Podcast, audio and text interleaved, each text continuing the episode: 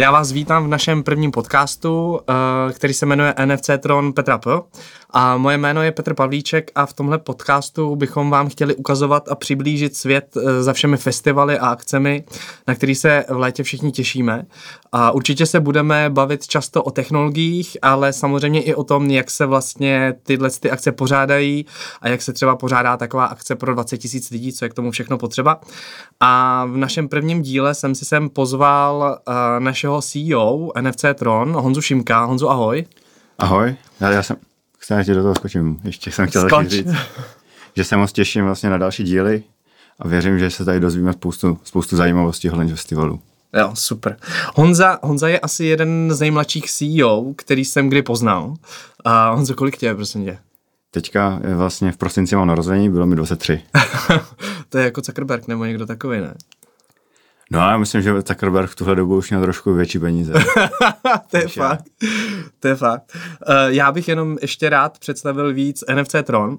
My jsme vlastně technologický startup a vyvíjíme technologii za vším tím, co vlastně na festivalu je, od placení až po aplikaci v telefonu, kterou vám příštím roce uh, ukážeme a staráme se o prodejce, o pořadatele, kterým zpracováváme data z akcí a v příštím roce vlastně se na nás spoléhá skoro každý větší festival.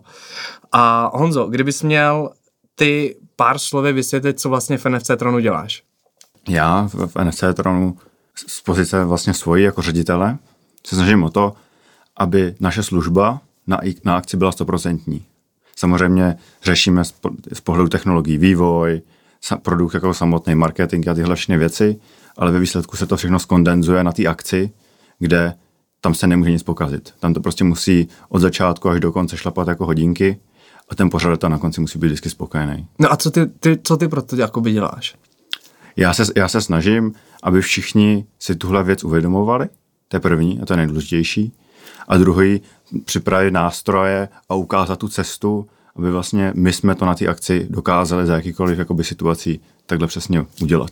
Jo, hele, ty vlastně si teďka i nakousnul to, že ta akce nějakým způsobem probíhá, ale ten náš tým hmm je vlastně tam na té akci, ale je i za tím vývojem. Kdybys tohle to mohl vlastně říct, jak to vlastně funguje, hmm to zajištění té akce. Jasný, jasný, rozumím.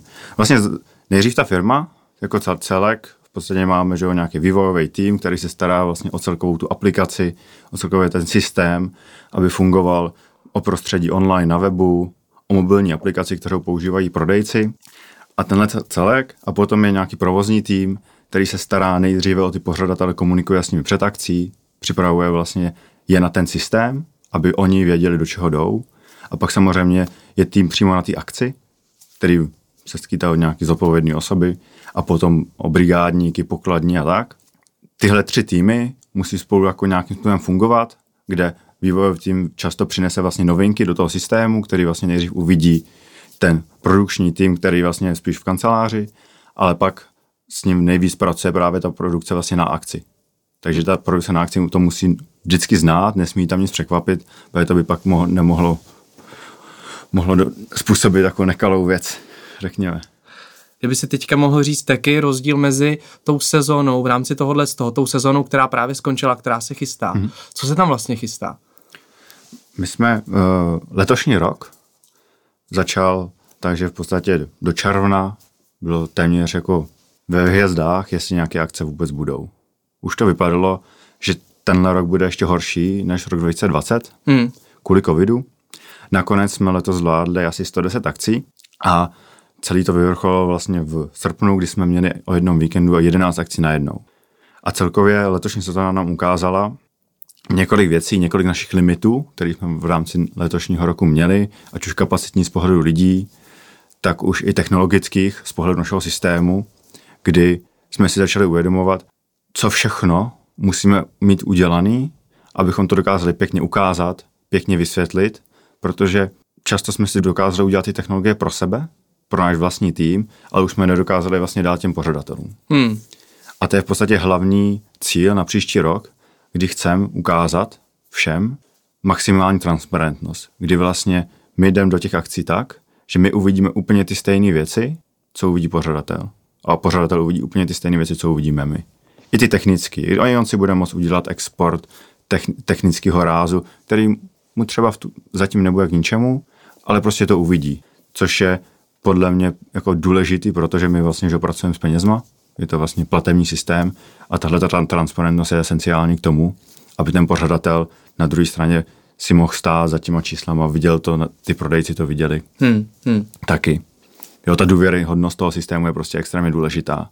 A nechcem, aby tu důvěryhodnost jako kazila nějaká jako situace, že se my tady bojíme vyprezentovat nějaký číslo, protože ho neumíme dobře vysvětlit. Hmm. Což se nám stávalo právě letos, že my jsme ukázali pořadatelovi nějaký číslo, nebo i prodejci, a on, on si ho převzal špatně, nebo my, my jsme ho třeba špatně vysvětlili, a on ho pak dál komunikoval pak někomu to přišlo, že to nesedí, protože to spojil s jiným číslem, který vlastně ale s tím vůbec nesouviselo. Pak byl zmatek, pak byl zmatek a potom se to zase tou cestou dostalo zpátky a my jsme se sami na to znova museli podívat a často na první pohled v těch číslech je prostě jako zmatek, takže nemůže člověk jako hned říct, jo, Ježíš my jsme to špatně vysvětlili. Hele, když je tak poslouchám, tak ty vlastně na starosti máš nejenom to řízení toho těch týmů, ale i ty věci číselný, co se mm-hmm. týká všech těch rozpočtů a těch tak. věcí. A je ti 23, jsi ředitel. Co jsi vlastně vystudoval, nebo co máš za sebou v tomhle tom? Já jsem vystudoval uh, jenom gymnázium, nešel jsem na vysokou školu, Aha. i když uh, mě teda do toho jako nutili, ať už spolužáci, rodina, i spousta profesorů vlastně na gymnáziu, tak jsem do toho nešel, protože a trvá to doteď, v podstatě nevím, která vysoká škola by mě bavila nějakým způsobem. Jo, bylo to často tak, že jsem se ráno jsem se probudil architektem, obědval jsem jako vývojář a šel jsem spát jako uh, nějaký literát nebo stu, student sociálních studií nějakých. Takže to bylo taky zmatený, ale hlavně jsem vystudoval gymnázium Jana Nerudy, což ano. je česko-fran, česko-francouzskou sekci, Aha. což je důležitý. A pořád to hodnotím jako jedno z nejlepších gymnázií v Praze, který máme. A musím říct, že to bylo jako daleko zajímavější, než vlastně to studium jako za střední, ta základní škola předtím, nebo celkově, co znám. To asi jako by jo, jakože... Ale spíš teď, teď, promiň, teď, teď, teď, jsem to řekl, teď jsem to řekl blbě, teď jsem to spíš myslel jako v porovnání s ostatníma středníma školama, jo. nebo celkově i studium v češtině. Který nemáš, to srovnání nemáš. I studium v češtině. Ale mám, protože my vlastně na té škole Aha. je česká sekce a česko-francouzská sekce. A ta česko-francouzská sekce znamená, že v podstatě první dva ročníky máš 10 hodin francouzštiny Aha. týdně. De- 10 hodin týdně. 10 hodin týdně. 10 hodin týdně. No, no, no. A v podstatě musí, musí se... To jsou dvě hodiny denně. V podstatě. Jo. V podstatě. Ale většinou to vypadá tak, že máš třeba 4 hodiny jeden den a pak nějaký den nemáš. Jasně. A v podstatě ty dva roky to musíš jako nabiflovat tu francouzštinu tak, aby si od třetíku mm-hmm. Si mohl uh, si učit jazy, uh, i matematiku ve francouzštině, dějepis, chemii, fyziku, všechny tyhle ty předměty. To, se... to, to se zvládá, mm-hmm. nebo jako to, to, všechno? to, to se zvládá a vlastně na konci uh, my maturujeme z francouzštiny stejně jako francouzi. na ty školy. Prostě mám, já mám teď vlastně francouzskou maturitu. Ty máš francouzskou maturitu? Ano. Tak to je hustý. A ta, jako třeba státnice s francouzštinou máš taky? Ne, ne, to, to nemáme, to je jako francouzská maturita. Nemáme jako českou maturitu z francouzštiny, ale francouzskou maturitu z francouzštiny. Aha. Čím se liší francouzská a česká maturita? Francouzská maturita? No. Eh, teďka myslíš českou maturitu v češtině? Jako no, jak, jak, se, jak se jako liší ty dvě maturity od sebe? No, tak eh, francouzská maturita eh, se vlastně skládá z písemné části, Aha. kdy v podstatě člověk má na výběr, že může psát buď diskuzi, Aha. anebo dizertaci. Jo, diskuze v podstatě spočívá v tom, že já si přečtu nejdřív nějaký článek, odpovím na pár otázek a potom píšu diskuzi, kde píšu nejdřív názor, který je v podstatě pro a v druhé části proti. Jo, musím to podložit vždycky argumentama. A všechno jako francouzsky. Všechno francouzsky, všechno jo, francouzsky, jasně, všechno francouzsky. Jasně. A dizertace je, že člověk jenom píše pro, proti a pak nějakou syntézu mm-hmm. těch dvou vlastně názorů. Teď jsem to hodně zjednodušil, jo, teď kdyby mě, to doufám, nebude poslouchat tenhle podcast nějaký profesor na naší škole. By ne, očekáváme miliony dostal. followers, očekáváme, máme velká očekávání. Dostal bych, dostal bych ban. Takže Rozumím. No a to je jediný týhle z věci se liší ty dvě maturity, nebo ještě určitě tam jsou nějaké jiné věci, nevím. No tak už je už jenom ta psaná zkouška, to, to, píšeš tři hodiny. To není jako, že bys to psal za, za 6 minut, to píšeš tři hodiny. A pak mluvená část v podstatě spočívá v tom, jako že máme taky knížky, stejně jako a analyzuješ to. Jenom, ale je tam rozdíl v tom, že člověk to analyzuje francouzským způsobem. A v čem se liší který, český a francouzský způsob? Hodně to zjednoduším, ale v podstatě spočívá v tom, že ty jdeš od detailu, jako od detailu k nějakému jakoby obsáhlému tématu. Aha. Jo, prostě tady vidím, mám, že máme sklenici vody, jo, a začnu mluvit o sklenici vody a potom, jak je důležitá k pití, e, jo, jak je jakoby důležitá hydratace a tak. Jo, takhle to prostě jde od detailu nějakého k nějakým obsáhlejším, jakoby nadnesenějším, komplexnějším tématům. Aha, aha. Je to jako, jako zajímavá ta analýza v tomto ohledu, ale ve výsledku hlavně jako odlišnost toho je, že ten český systém je strašně systematický, hlavně ta česká motorita je hrozně systematická. Mm-hmm. Jo, ve výsledku strašně nudná, Jo, a, a máš pocit, že ten procházka francouzský... zahradou proti té francouzské motoritě. Jo, a já, máš jsem, po... já no. mám jako dokonce, to můžu, můžu už takhle říct, já jsem ji dokonce musel dělat dvakrát. Aby jsi se jako to ne, ne, zapamatoval ne, protože poprvé, jenom... poprvé, když jsem dělal mlu, tu mluvenou část, teda, když jsem dělal poprvé tu mluvenou část, tak jsem to úplně nezvládnul. Aha. A pak jsem to vlastně opakoval v září. No vidíš to. Ale, a po té uh, po maturitě mm-hmm. a ty jsi šel hnedka pracovat, nebo jak jsi to měl? No my jsme, my jsme vlastně už uh, během vlastně gymnázia, tak já jsem, mě strašně zajímaly mobilní telefony.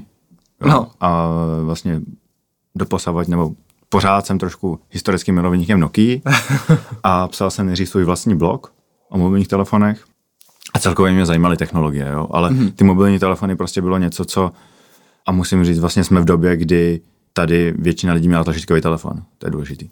Jo, tak jsem přinesl do toho, já jsem přišel do školy vlastně z Nokia 5310 nebo 5230, prostě dotykový telefon, to bylo prostě úplně jako, co, se, co jsem to přinesl do školy. Takže to tě, jo. jako zajímaly tě technologie, ano. ale a to si jako řešil jsem, už na té střední? To, to, to, tohle to v podstatě už, tohle to už bylo na základce. OK, OK. Ale, ale přešel jako... jsem a pak jsem psal vlastně eh, články na blog, měl jsem svůj vlastní blog, jsem si vytvořil prostě webovou stránku a psal jsem tam články o těch mobilních telefonech a jak jsem vlastně, nechci říct jako stárnul, protože to mi bylo třeba 13, 14, tak jsem začal jako, tak jako psát e-maily vždycky do těch jako značek, do těch, no, jako do Nokia nebo do nějakých obchodů. no. A jestli by mi teda něco jako nepůjčili nebo takhle, protože jo, já jsem jako, nemohl dělat ty vodní, testy. Ty jsi z vodních chtěl půjčovat telefony. A na test, no. no. Jo. Což samozřejmě bohužel jako ne úplně vždycky jako vyšlo. Počkej, a někdy to vyšlo? No, uh, měl jsem jako dvě situace, kdy jsem si ho mohl jako vyzkoušet, že jsem mohl jako přijít, vyzkoušet si ho trošku nafotit. Aha, to a bylo, co to bylo za telefony? Tohle, no to byly nějaké jako Nokia Asha, něco. Aha. To jako, a už to, to bylo barevný? Jo, jo, jo. S displejem? No jasně, to normálně do dotýkají displej to. Pecka. Ale každopádně to pak přešlo, že mě kontaktoval jednoho dne Martin Kalián, který vlastně byl redaktorem daleko většího webu, Majno, v podstatě největšího webu v České republice, Majnokia.cz a jestli bych vlastně ty články nepsal pro tenhle ten web. Protože to už byla doba, kdy Nokia byla dost v problémech, hmm. jako hmm. v obrovských. Jo, to, ten problém, který jako je jen navenek, že prostě skončila, tak ten začal prostě daleko dřív. A už, jsme, už jsem v tom byl. Hele, a to, OK, takže ty si, takže, uh, psal, si psal si pro ten, uh, pro, pro tu rubriku. Psal jsem potom prostě pro tu MyNokia mm-hmm. nějakým způsobem. MyNokia koupil Microsoft. Ale, ale ne MyNokia, tu, tu Nokia vlastně tu Nokia koupil Microsoft. Microsoft, tudíž jsme začali psát pro, pro Microsoft, Aha. spolupracovat s Microsoftem. Tak to je pěkný, ne? Takže jsme se takhle dostali vlastně k dalším jako technologiím, že to bylo zajímavý. A co pak? Potom protože jsme, jsme, jsme s kamarádama vlastně dalšíma vlastně na gymnáziu, tak jsme se přes Microsoft jsme se dostali k projektu právě uh, eh, NFC Tron, Aha. ale nejdřív vlastně jsme se pustili do, do jiného projektu, který vlastně Václav Jaroš, vlastně, který vlastně akcionářem hlavním teďka NFC Tronu, tak dělal a to byla čerstvá sváča Aha. a do toho jsme se pustili primárně protože v tu dobu ta situace byla taková, že NFC Tron byl hodně na vážkách, mm-hmm. jestli to má smysl, kam by to mělo směřovat, jak to může vlastně fungovat. No a v té čerství sváče jsi měl jakou jako pozici nebo jo. zodpovědnost? Moje, moje role byla taková zařít, co se ostatním nechce. jo, já bych to... To je marketing, hele.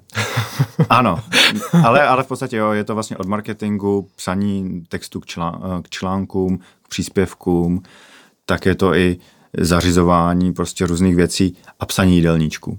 Mm-hmm. V podstatě jsem doplňoval jídelníčky, protože to byly vlastně, červá zváča byla vlastně prodej svačin do škol nějakým způsobem, takže jsem musel vytvářet jídelníčky na každý den. nějak, nebo na nějaký období, tak tam byly jídelníčky, lidi si kupovali. Já ti rozumím, mm-hmm. ale ty to po, po, popisuješ jako vlastně jako strašně jednoduše. Já si pamatuju, že jedna moje známa, která tě zná taky, tak mi říkala historku, kdy potřebovala nutně vyřešit nějaký problém, myslím, že to bylo na nějakém festivale nebo něco. A volala ti a ty si to zvednul, šeptal se a ona si ptala, hele Honzo, proč šeptáš? A ty si říkala, já jsem zrovna u maturity. A že to není úplně běžný. Ty si jako totiž nějakým způsobem na té střední, nebo už během té střední už si jako vlastně pracoval ano. Pro NFC Tron. A když jsi pracoval třeba pro ten NFC Tron, nebo pro tu sváču, tak eh, toho CEO si dělal už u té maturity. Ne, ne, ne, ne, ne. Eh, tam, když, když jsme byli vlastně ve škole, tak a hlavně i ta pozice, i teďka vlastně na ty pozice si tolik nehrajem. A předtím to už vůbec nebylo, to v podstatě jsme byli spíš uh, pár vlastně kamarádů, co jsme ze školy, pár dalších lidí a snažili jsme se prostě vytvořit jako skvělý produkt. Protože jsme hmm. tomu jako věřili, mě technologie a placení jako bavily, jo, to vyšlo z těch mobilních telefonů. A zpětně, já jsem poslední dva roky v té škole jako se nudil, já jsem jako re, reálně můžu říct, tam jsem se nic nenaučil. Jo. Poslední rok, šestý rok, to byla v podstatě jenom administrativa, kdy mě to tam už nebavilo, já jsem třeba chodil na dvouhodinový výlety před školou, když jsem takhle bloudil po Praze, nebo jsem šel někam do kavárny, abych, abych jako si tu školu něčím jako oživil. Takže jsme u toho začali dělat tohle. My jsme vlastně ve škole v podstatě zavedli počítače do tříd, no. kdy jsme vlastně, já jsem začal používat ve, ve třídě jako počítač a pak se to rozšířilo, takže náš ročník v podstatě používala polovina lidí počítač. Notebook prostě ve třídě jo, což v do, předtím nebylo, bylo nemyslitelný a po nás to zase trošku opadlo. Ale mělo to jako prostě své benefity, takže tím pádem jsem mohl prostě i ve škole během hodin že, dělat jiné věci. Teď to samozřejmě nechci navádat, dělali, ale čas, někdy je to prostě jako... Je pravdou, že náš, náš podcast má obrovský vliv na mladou generaci a je možný, že když by to Budou někdo slyšel... brigádnici. Tak. No, je možný, že kdyby to někdo slyšel, tak jako by to mohlo zvednout vlnu nevole vůči, vůči uh, systému vzdělání v no. Čechách. No. A prosím tě, uh, co si myslíš, že by správný CEO měl zvládat? Měl zvládat? To je zajímavá otázka. Já vlastně, a je to vtipný, protože jsem nad tím nedávno přemýšlel, nezla, ne přímo takhle tu otázku, Aha. ale spíš jsem přemýšlel nad tím, jaká by vlastně měla být role, moje role do budoucna, protože teďka nějakým způsobem, jak jsem říkal před chvilkou, na ty role jsme si moc nehráli. Hmm, a teďka jo. je to potřeba, už jak je to větší, a, že jo? Ale už se nám začíná stávat, že už máme ve firmě, ne, není to 10 lidí, není to 20, ale už to je 30, nebo to, za chvilku to bude 450. A už nějaká ta hierarchie, jasně viditelná, je pro nějakou tu organizaci jako důležitá. Hmm. A s tím souvisí, že i nějaký jako třídění, dělení těch zodpovědností, aby prostě jednotliví lidi měli přesně přidělený úkoly, zodpovědnosti a tak. To je v těch startupech vždycky problém, pro mě, že ti to a te, přesně. A vidím jako právě, že tenhle ten přechod, přerod teď jako reálně si myslím, že v něm jsme. Je to velmi jako složitý, všechno se to míchá, sám mám z toho někdy vlastně jakoby dost zamotanou hlavu. Hmm. Ale přemýšlím zrovna právě nad tím, jaká by měla být mo- moje role dál. A jeden z cílů, nebo jako, ne, nebo jeden z cílů, to je takový dlouhodobější cíl. Protože si myslím, že jako CEO ve firmě, která funguje dobře, a samozřejmě úkolem CEO by mělo být, aby ta firma fungovala, prosperovala, tak by nemělo být ani tak zasahovat jako do těch jako day-to-day activities, řekněme prostě denodenně prostě vrtat se v něčem, no, no, ale no. spíš přicházet těm jednotlivým lidem, těm řekněme potom už manažerům na těch pozicích eh, s nějakou inspirací.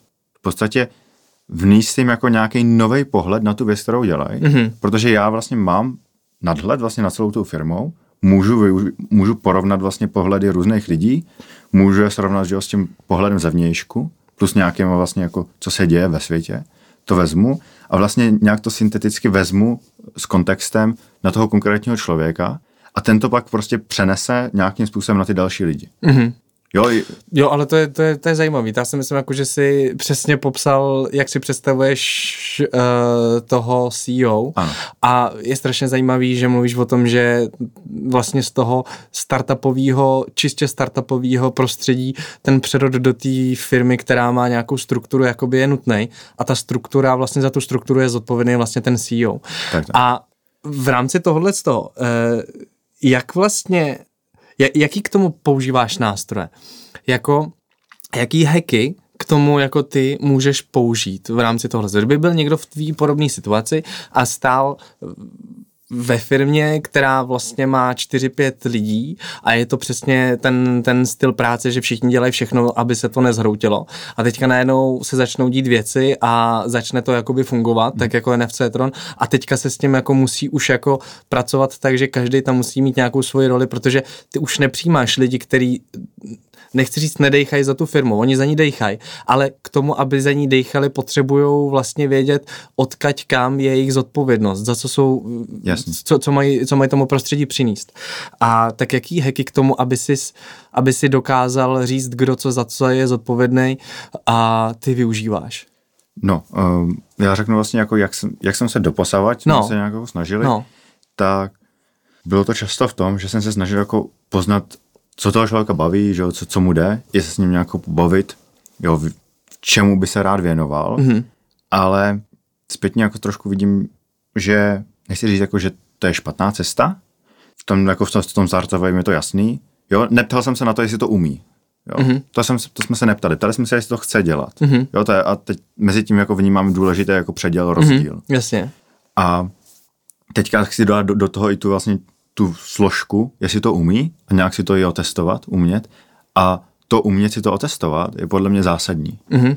Protože tady ten celkový ten přerod má že jo, i důležitou složku, která podle mě jeho odlišuje ty úspěšné startupy od těch neúspěšných, anebo celkově i menší české firmy, které prostě jako, nechci je nějak jako kritizovat nebo snižovat, zůstanou prostě malou českou firmou. Mm-hmm. Jo. Ty jsou potřeba.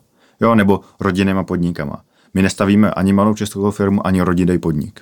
Jo? My stavíme prostě reálně firmu, která by měla fungovat, by měla být plná skvělých, těch nejlepších lidí, jo? A fungovat prostě na bázi, myslím, že teďka jsem, dokonce jsem to vlastně někde četl, strašně se mi to líbilo, protože v podstatě takhle jsem k tomu přistupoval, aby jsme fungovali jako sportovní tým, jo?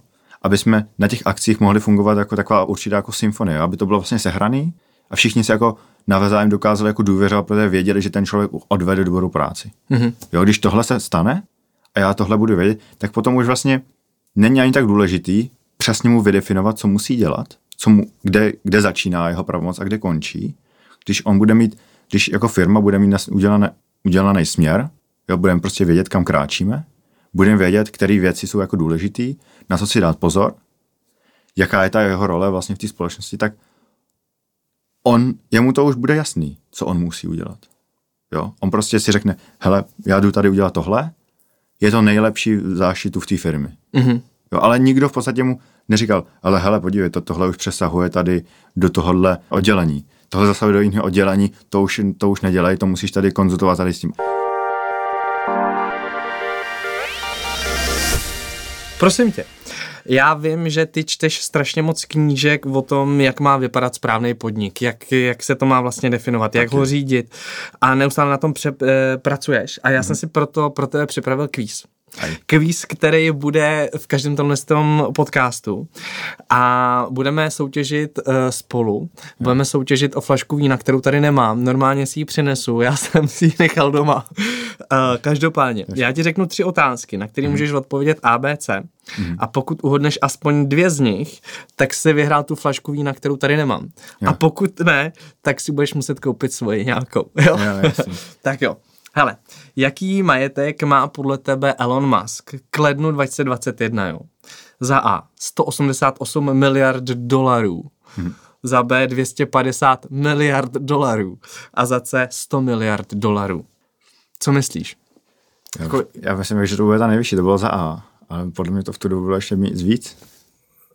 Je to za A, není to nejvyšší, ale jako by vyhrál 188 jo, 188, miliard jo. Jako, Kolik byla ta druhá? To bylo 250. Jo, 250. 250. A jako, to si nikdo nepředstaví, 250 miliard nebo 180 miliard, to, to, to prostě nevíš, co, co to jako to může být. V, v, v tu chvilku je to už jedno. No. Jo, jako to je, ale jako trefil se dobrý. A pak tady mám ještě další který spadá do tvýho, eh, do toho, co máš rád. A to je, jaký nejhodnotnější startup je světově k dubnu 2021, jo. Řeknu ti tři startupy, ano. a který z nich je podle tebe nejhodnotnější. Ant Group, to je čínský startup. Aha.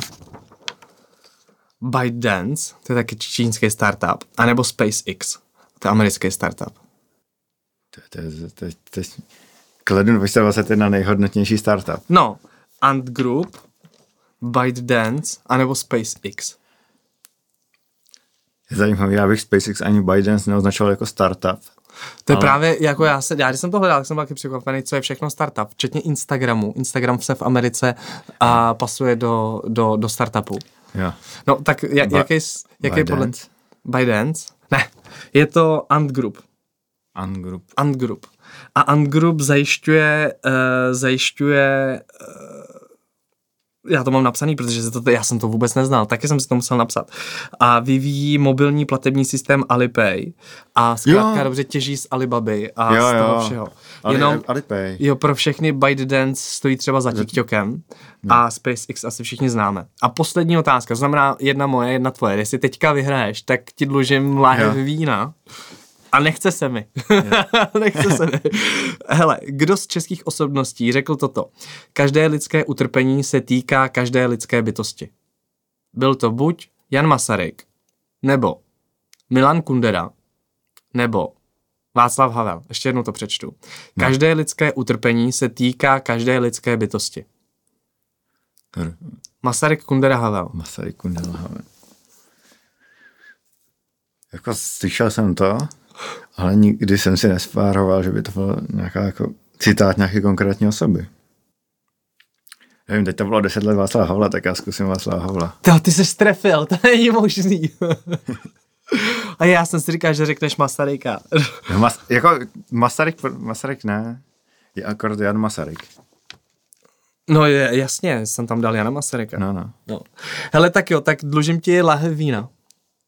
Jo, tam má... Je to nepříjemný, je to nepříjemný, hmm. dlužimčí. A jaký startup, eh, vlastně, když jsme se o tom takhle bavili, tě inspiruje i v rámci práce a tak? Jaký startup? Hmm. No, já jsem, není to ani tak, že by mě inspiroval, já teďka vlastně, když jsme zmiňovali to čtení těch knížek, tak ne, teďka jedna z posledních, kterou jsem dočetl, vlastně se týkala Netflixu a mm-hmm. vlastně firmní kultury. Ta, jako, ta se mi hodně líbí. Mm-hmm. A, a cel, no, jim se, jim se povedlo hmm. vlastně ukázat, že vyrůst vlastně z takového toho myšlení industriální éry, mm-hmm. jo, v to, že dneska jako ta firma je něco jako víc, jo, že tam je ta, jako ta kreativita a tu pot, je potřeba jakoby uvolnit ruce. Mm-hmm. Ale i celkově jakoby to smýšlení, že a já jsem čas, nemám rád jako zákazy, příkazy a takovéhle věci. A to oni tam přesně jako by v podstatě ruší. Já teďka jako říkám tak jako dost jako neomaleně, nepřipraveně, ale to se mi líbí, jo, že já, ne, já nechci říkat jako, že by tam měli úplně jako, každý si tam dělá, co chce, je to mm-hmm. totálně anarchie, to vůbec. Ale je tam jako prostě svoboda k tomu, Aha. aby oni mohli udělat ten nejlepší Netflix, který existuje. A to asi možná i souvisí s tím, jak se vlastně mluvil o tom, jak vidíš vlastně CEO tak. a jak vidíš ty role těch lidí, že to je tím určitě asi odměný, no. To, to určitě, ale to, co jsem, i to, co jsem říkal, tak potom vycházelo i předtím, protože že většina startupů, mm-hmm. často, který jsou, tak oni je startup, nějak, nějak roste nějakým způsobem a pak má, že teďka tu roli, kdy se transformuje do nějaký ty firmy a pak to vypadá, že to roste dál a teďka má, že o několik cest. Může jít globální expanzí, může, může to totálně transformovat, může, může se nechat koupit nějakou velkou firmou, nějakým velkým fondem. Jo, těch chce se tam strašně moc. A mně se líbí ty příklady, kdy ty firmy se nechtějí nechat jen tak koupit. Mm-hmm. Ale že prostě reálně ne, já prostě tady jsem děláš, a budu děl, tady. Děláš, děláš jo, si svůj sen. Ne, ne, tak, nenechám se tady koupit žádným Googlem, aha, tě, aha. Tě, těma velkýma firmama, protože když, když se člověk třeba podívá, tak většina těch, těch firm, těch startupů, je v podstatě za poslední deset let vznikla. Mm-hmm. Jo? Rok 2010 níž žádný Netflix neexistoval. Netflix ten Jo, existoval, ne, ale Netflix, jako ale Slack, rozhodně... Slack, Notion, tyhle mm-hmm. ty služby vůbec neexistovaly. Ale zároveň vidíme, že ve chvíli i třeba ten Slack vyrost do nějaké části, nechal se koupit vlastně Salesforcem. Mm-hmm. Pak tady vidíme Microsoft, Google, Apple, ty jsou na nákupech každý den v podstatě, furt něco nakupujou. Jo, od malých no, tak to oni mají, no. až po větší proč firmy. By to, pro, proč by to vyvíjeli, když se to dá koupit? A do toho vlastně je ta ambice těch startupů, že já vidím, že spousta lidí vytvoří startup, vytvoří produkt jenom proto, aby to nějaká velká firma koupila. Hmm. A to mi přijde jako strašná škoda. Protože potom to fakt vypadá tak, že jsou tady nějaký tři obrovské firmy, kterým takhle všichni koukají, jako, jak jsou gigantický, prakticky nem, vypadají, že nemůžou zkrachovat. Ale ta historie ukazuje, že prostě zkrachovat můžou velmi rychle. Jo, prostě, když byl rok 2007, 2010, no, v rámci té Nokia, Nokia byla stejně velká jako Apple. Kde je dneska Nokia a kde je dneska Apple? No, a je, úplně je, stejně rychle se to může změnit obra, jo, je, je to zajímavý a, a to je vlastně jedna z věcí, co mě jako se na NFCčku strašně líbí. Mně se strašně líbí, že to je česká firma, že ta technologie se vyvíjí v Čechách a opravdu jako, jestli to tady klapne a tahle ta sezóna klapne, kdy prostě je tam strašně moc těch akcí domluvených. A, já ještě, já a jenom, pardon, hmm, to dokončím, tak, tak si myslím jako, že to má obrovský potenciál do světa a opravdu to může být jako strašně strašně zajímavý produkt a pro světové firmy a můžou, můžou s tím udělat velké věci, protože to, co vy jste tomu dali a to, jak jste to nějakým způsobem jako dokázali z ničeho vlastně na zelený louce postavit, je prostě super a, a ono to furt roste a ono to furt nějak funguje a to, to je to co, to, co se mi strašně líbí, no, že to je český a že to chce být český a bude to do poslední chvíle vlastně těch lidí, kteří s tím přišli a, a to mě inspiruje. Mm-hmm. A s tím souvisí, možná jsme teďka jsme tady hodně mluvili, jako slovo, zmiňovali slovo produkt, ale co si myslím, jako, že odlišuje, když, a když to vezmeme třeba i na to český prostředí, tak my jsme tu hodně zvyklí, že jsme uděláme dobrý produkt. Hmm. Ale už ho často neumíme prodat. Často ho neumíme prodat. Ale od co je horší, často ho, my ho sami jako ta firma neumíme jako dodat tomu zákazníkovi v té formě, aby ten produkt jako využil na 100%. No a jak, kde, jaký je tvoje řešení? Kde my se snažíme o to, abychom přišli s produktem, hmm. který my nabídneme tomu zákazníkovi jako službu, takže on, on využije, využívá NFC Tron a to znamená, že prostě všechny ty věci, které tam s tím souvisí, o těch že, čísličech v těch statistikách exportu, vyučtování a tak, tak on to využije a reálně uvidí tu přidanou hodnotu v tom celkovém produktu. Ale my, aby ji tam viděl, tak se o to taky postaráme.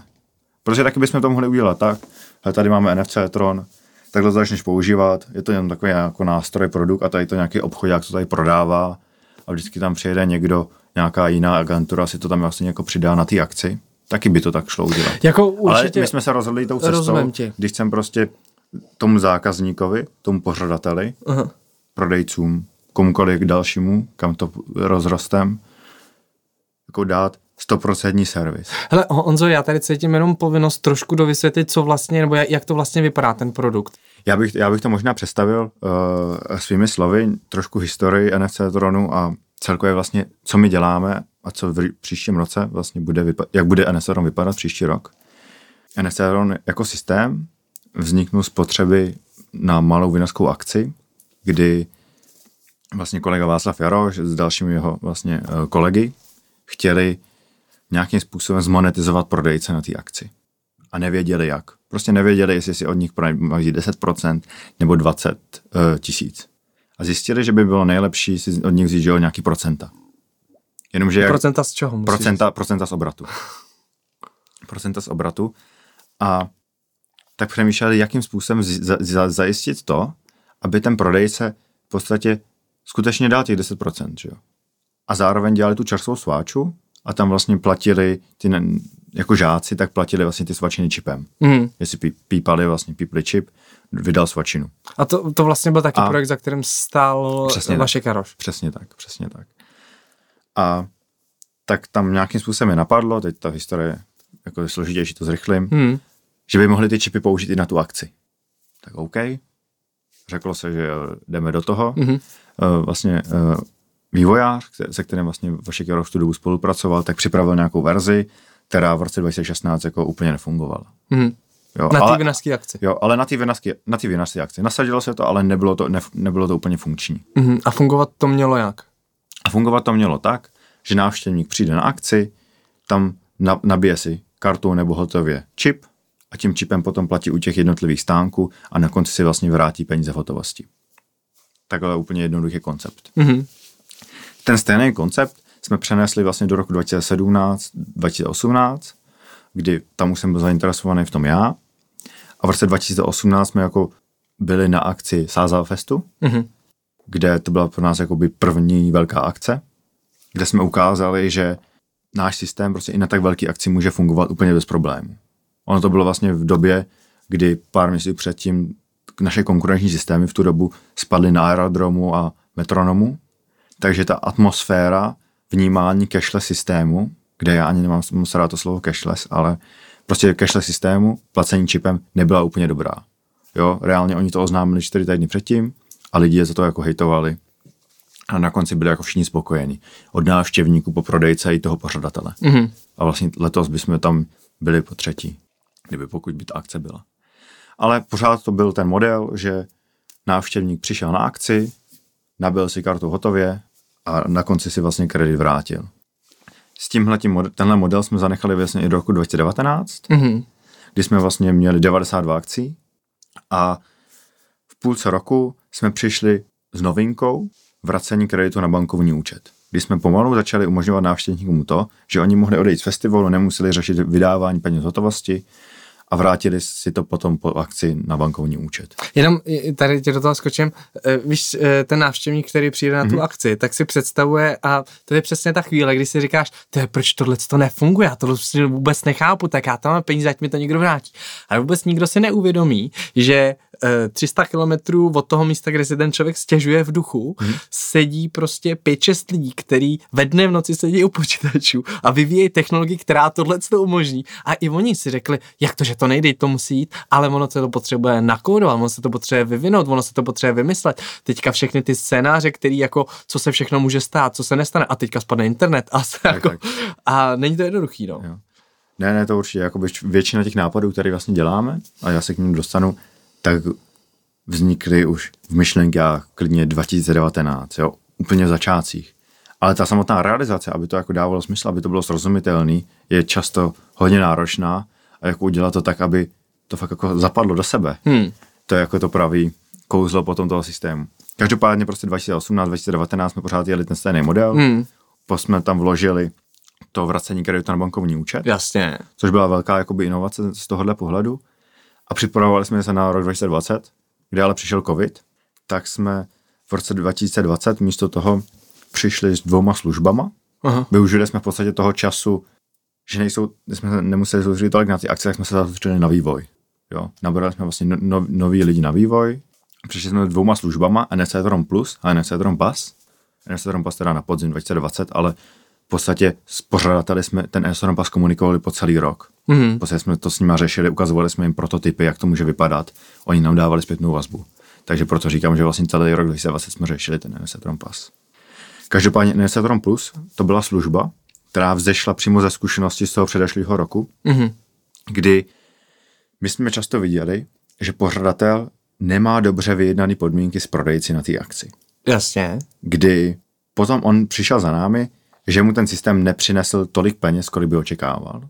A my jsme pak se jako začali se s ním víc o tom bavit, ukazovali jsme si ty čísla a on často přines třeba ukázku toho, že tady ten prodejce mi tady dával 10 tisíc korun vlastně jako pro nájem, ale my jsme najednou viděli, že ten stejný prodejce o akci prostě o týden dřív dával pořád 20%. Diametrálně odlišnou částku. A Zároveň jsme viděli, že třeba i na tom té akci se s tím prodejcem domluvil, že on prodával jenom 4 produkty a tady prodával 30. Mm-hmm. Jo? A najednou jsme viděli, že vlastně i ten prodejce vydělal na té akci o ten týden dřív daleko víc, i když návštěvníků tam bylo podobně. Protože tenhle si tam dali nějakou exkluzivitu. Takže jsme viděli, že aby ta akce jako dopadla dobře i z tohohle pohledu, a mohli jsme umožnili nějaký zkvalitnění toho gastra, mm-hmm. jo, tyhle části, ten, toho pro ty návštěvníky a zároveň jsme ukázali pořadateli, hele, ta služba ti umožní přesně tohle dělat, mm-hmm. tak proto potřebujeme mít nějaký nástroj, nějaký jako marketplace, kde by v podstatě ta komunikace mezi těmi pořadateli a prodejci mohla probíhat. Mm-hmm. Takže právě nám vznikla jakoby myšlenka na nějakou službu, takovouhle onlineovou, kterou jsme jako pojmenovali NSetron Plus a pustili jsme se do ní.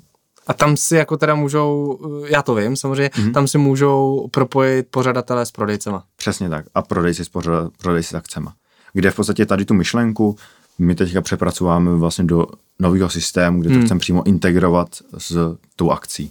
Mm-hmm. Takže se to ukázalo jako správná cesta a ty pořadatelé i prodejci nám za poslední rok jako řekli spoustu jako zpětné vazby, kde jsme prostě dospěli k rozhodnutí, že my musíme ten systém jako přepracovat a vložit to přímo a spojit to s tou akcí jako jo, systémově. Jasně. Ať to máme na to navázaný. Jo, jo. A NFC Tron Pass, eh, to byla vlastně druhá služba, která souvisí spíš mezi komunikacím pořadatelů a návštěvníků, kdy my jsme doposavať vlastně umožňovali pořadatelům vědět data, ukázat data, že jo, ale byly to anonymní. Je prostě nějaký čip, IDčko, jedna, platil už vedle těch míst. Pro toho pořadatele. Pro toho pořadatele. Jo, jo. Takže on věděl nějaké jako komplexní data, nějaký zhluky, jo, cesty třeba nějakých návštěvníků, jakýhle věci, ale nemohl to spárovat vlastně s konkrétníma návštěvníky. Nemohl s nimi pracovat mimo tu akci. Hmm. A zvláště covid, ale i předtím uh, jsem často povídal, ale ten covid to prostě umocnil, že je potřeba propojit víc ten online svět, který vlastně probíhá i mimo tu akci no. a ten offline svět té akce, protože často ta akce to se koná prostě jed, jeden den nebo dva dny v roce. Hmm. Jo, jednou za rok. Ale ta klientela, jo, ten pořadatel s ní může pracovat jo, v rámci toho roku nějakým způsobem může pak má třeba i další akci, aby, aby s nimi začal A to mluvíš jako, ale spíš o nějakém jako budoucím vývoji tak, nebo tak. tak. Ale, ale, ale, ale to byla jako ta prvotní myšlenka. Nyní vlastně ta služba funguje tak, že návštěv, jsme chtěli umožnit návštěvníkům prostě úplně strašně jednoduchý nákup vstupenek. Úplně jednoduše je, je to nákup vstupenky, kdy, kterou si můžu vlastně spojit přímo s tím čipem, tudíž vlastně na, na, na u vstupu ukážu čistě QR kód, dostanu čip a už si nemusím nikam chodit dobíjet. Hmm vidím to hned online, netiskne se žádná vlastně tištěná účtenka, nic, tím pádem ušetříme je papíry, takhle v tomhle tomu hledu. Takže je to pro toho návštěvníka jednodušší. Mm-hmm. Samozřejmě jsme tam narazili na to, že spousta pořadatelů má nějakou ticketingovku, takže jsme tam i řešili vlastně u velkých akcí nějaké propojení, ale nechceme, nechce se nám jako moc do toho, protože ukazuje nám to jako problémy, které pak jako se nám nelíbí, protože často ta ticketingovka má jiný koncept chování ke vstupenkám než my. My se chováme ke vstupenkám tak, že to je vlastně jakoby identifikátor toho zákazníka. Já si koupím vstup na tu akci, můžu si k tomu koupit i nějaký produkty, což je jakoby skvělá funkce. Jo, dost pořád to jako využívá, snažíme se ji propagovat. Často oni tam třeba dají jeden produkt a pak tam jako doplní další, protože zjistí, že si fakt jako ty lidi koupí. Jo, to, to jsou třeba ty kšiltovky nebo přesně tak, místo přesně tak. na parkování nebo tak. No, no, no. Teďka, teďka vlastně posledním příkladem je, že náš vlastně pořadatel Šarkov Apple Music tak tam vložili kelímek, Aha. niknak, uh, vlastně za, za 50 korun, exkluzivní kelímek, kde vlastně návštěvník tam přijde na tu akci, ukáže ten QR kód, dostane kelímek a bude mít jeden kelímek v rámci celé akce, bude jo, jeho speciálně brandovaný, takový. reklamní, který ale může používat. Reklam, rekelímek se myslí, víš, jako že, že, že, ne, že jako vůči zero waste prostě. Jo, no jas, no samozřejmě, jakoby tam je, ale tam je důležité, že to je jeho kelímek, který vlastně on používá v rámci celé té akce. Hmm. A není to ani takový ten vratný kelímek, že bych na tu zálohu. Ale ten se musí že mít v rámci té akce. Mm-hmm, a ta ekologie tam je taková dost diskutabilní. Jo, to bychom se tady mohli bavit další hodiny o tom. Jo, jo. Ale tady to je prostě jasný. Jo? Já jsem si prostě svůj kelímek jsem si za něj zaplatil, používám ho v rámci akce, odnesu si ho jako suvenýr. Aha. Jo, v tom okay. designu. To mě, to mě přijde jako skvělý. A přesně jako, těmhle, jako deset, tyhle decentní jako nové možnosti komunikace, a jo, znovu se vracím, komunikace pořadatele, prodej návštěvníka, chceme jít.